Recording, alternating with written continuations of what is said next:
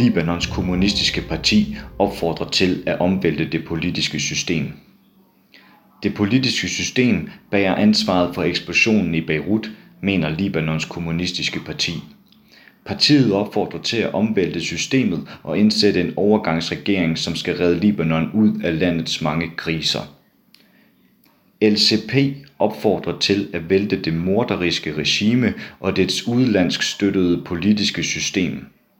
Sådan lyder overskriften på Libanons kommunistiske partis udtalelse fra 7. august i år. Udtalelsen kom i kølvandet på den eksplosion på et havnelager af springfarlig ammoniumnitrat i Beirut, som dræbte over 160, sårede mere end 6.000 og efterlod omkring 300.000 hjemløse. Siden udtalelsen er Hassan Diabs regering trådt af som følge af eksplosionen, men det politiske system er uforandret, og præsidenten og lederen af parlamentet er stadig de samme. Det mener LCP, at der skal laves om på, fordi de bærer ansvaret for, at sådan en katastrofe kunne finde sted.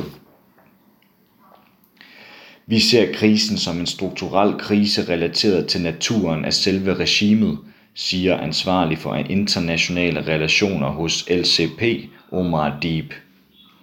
Hele det politiske system, der har gjort staten til et apparat for politisk klientelisme og sekterisk favorisering, har banet vejen for, at sådan en forbrydelse kunne ske, skriver LCP. Poster i Libanons politiske system er delt op på baggrund af religion. Det betyder for eksempel, at præsidenten skal være kristen, statsministeren skal være sunni-muslim og lederen af parlamentet skal være shia-muslim. Vi har en sekterisk valglov, som opdeler kvoter mellem muslimer og kristne og mellem sekter inden for hver religiøse gruppe. Det er et meget detaljeret sekterisk system, siger Deep. Systemet har givet anledning til korruption, da politiske ledere ofte ansætter deres familier og venner, alt imens den libanesiske befolkning bliver forsømt, skriver avisen fra de forenede arabiske emirater Gulf News. Eftervirkningerne af eksplosionen i Beirut er langt fra den eneste krise, der hersker i Libanon i dag. Før eksplosionen kæmpede Libanon allerede med en hård økonomisk krise. Det, libani, det libanesiske pund har mistet omkring 60% af dets værdi, mens næsten halvdelen af Libanons befolkning lever under fattigdomsgrænsen, ifølge den tyrkiske tv-kanal TRT World. Fattigdommen i Libanon kom for alvor til udtryk i juli, da en video af en bevæbnet mand, som røver et apotek for blæer, blev delt på sociale medier. Men som om det ikke var nok, kæmper Libanon også med en coronakrise, der har overvældet hospitalerne. 16. august så Libanon det højeste antal nye smittede, alt imens flere hospitaler i hovedstaden er blevet ødelagt af eksplosionen. Ifølge Reuters var den siddende præsident Michel Aoun to uger inden eksplosionen blev advaret af embedsmænd om, at lageret med ammoniumnitrat udgjorde en sikkerhedsrisiko. Alligevel blev der ikke gjort noget ved sagen. Det libanesiske folk står i dag ved en historisk korsvej, hvorfra der ikke kan vendes tilbage, skriver LCP og tilføjer, at eksplosionen på havnen har åbnet en ny politisk milepæl. Udover at være en katastrofal eksplosion, kan det være en mulighed for at forny det politiske system. Ifølge den libanesiske kommunist Omar Deep står Libanon i en situation, der kan udvikle sig på tre forskellige måder. Den ene mulighed er, at de store partier former en national enhedsregering, der vil modtage udenlandsk assistance. Men problemet med det er, at de vil genindføre den politik, som har ført til vores kollaps.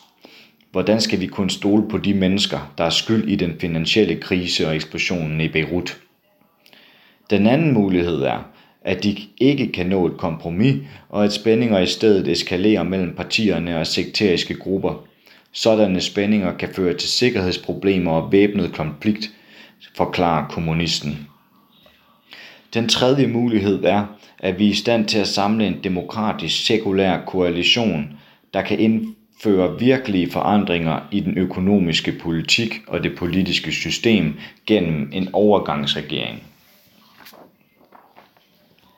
LCP mener, at tiden er inde til, at reformvenlige grupper og organisationer forener deres indsats for at indsætte en overgangsregering, der ikke er tilknyttet nogen af de siddende politiske fraktioner.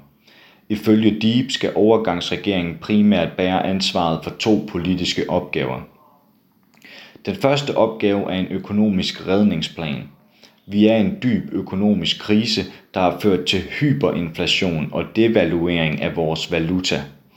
Så vi har brug for en plan, hvis omkostninger skal lægges på skuldrene af dem, der har tilegnet sig formuer gennem de sidste tre årtier.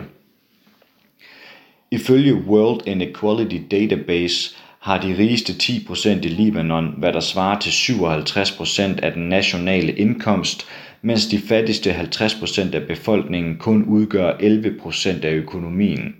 Det gør Libanon til et af de mest ulige lande i verden. Den anden opgave er oprettelsen af en ny valglov, der skal være baseret på statsborgerskab frem for sekterisk tilknytning og kvoter, siger Deep.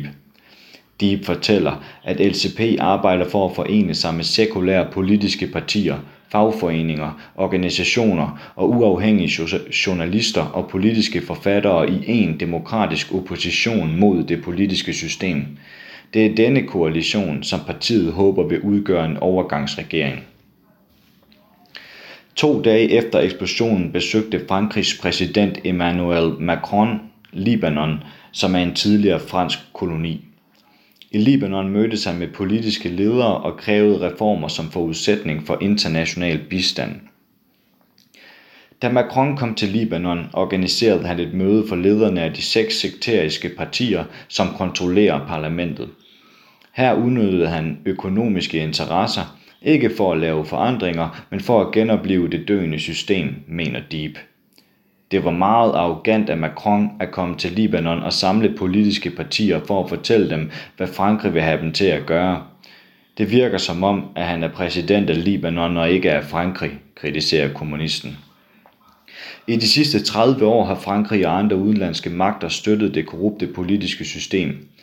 Disse magter har direkte finansieret de statslige institutioner, som er kontrolleret og administreret af korrupte politiske fraktioner, forklarer LCP i deres udtalelse. LCP anser Macrons besøg i Libanon som et klart signal om fransk støtte til det politiske system, der står i kontrast til de forandringer, som partiet og andre kræfter kæmper for at indføre. Ifølge LCP er det nødvendigt for libaneserne at demonstrere og eskalere konfrontationen mod det herskende autoritære system. Politiske grupper bør forene deres indsatser i en politisk ramme, som skal lede organiseringen af opstandens næste bølge. Derudover, derudover opfordrer partiet sine medlemmer til at organisere sig i hjælpeorganisationer for at yde hjælp til, til skadekommende, rydde op i Beiruts ødelagte gader og tilbyde husly til de fordrevne indbyggere. Som sidste punkt opfordrer LCP sine medlemmer og tilhængere til at være på tæerne og anmoder dem om at holde det højst mulige niveau af politisk og organisatorisk beredskab. Dette er ekstremt vigtigt for at opnå opstandens politiske mål og for at sikre den hurtigste overgang til et nyt Libanon, et land hvis værdier er baseret på modernitet, frihed, demokrati og social retfærdighed, slutter LCP.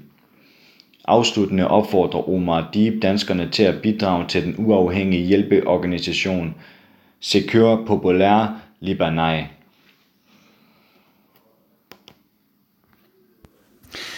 Du har lyttet til en artikel fra Arbejderen. Abonner på vores podcast på iTunes, eller hvor du ellers hører dine podcasts. Du kan også klikke ind på arbejderen.dk for meget mere journalistisk indhold. Du er også velkommen til at følge Arbejderen på YouTube, Facebook, Instagram eller Twitter, samt tilmelde dig Arbejderens daglige opdatering på Messenger. Vil du i kontakt med redaktionen, kan det ske ved at sende en mail til redaktion arbejderen.dk. Tak fordi du lyttede med.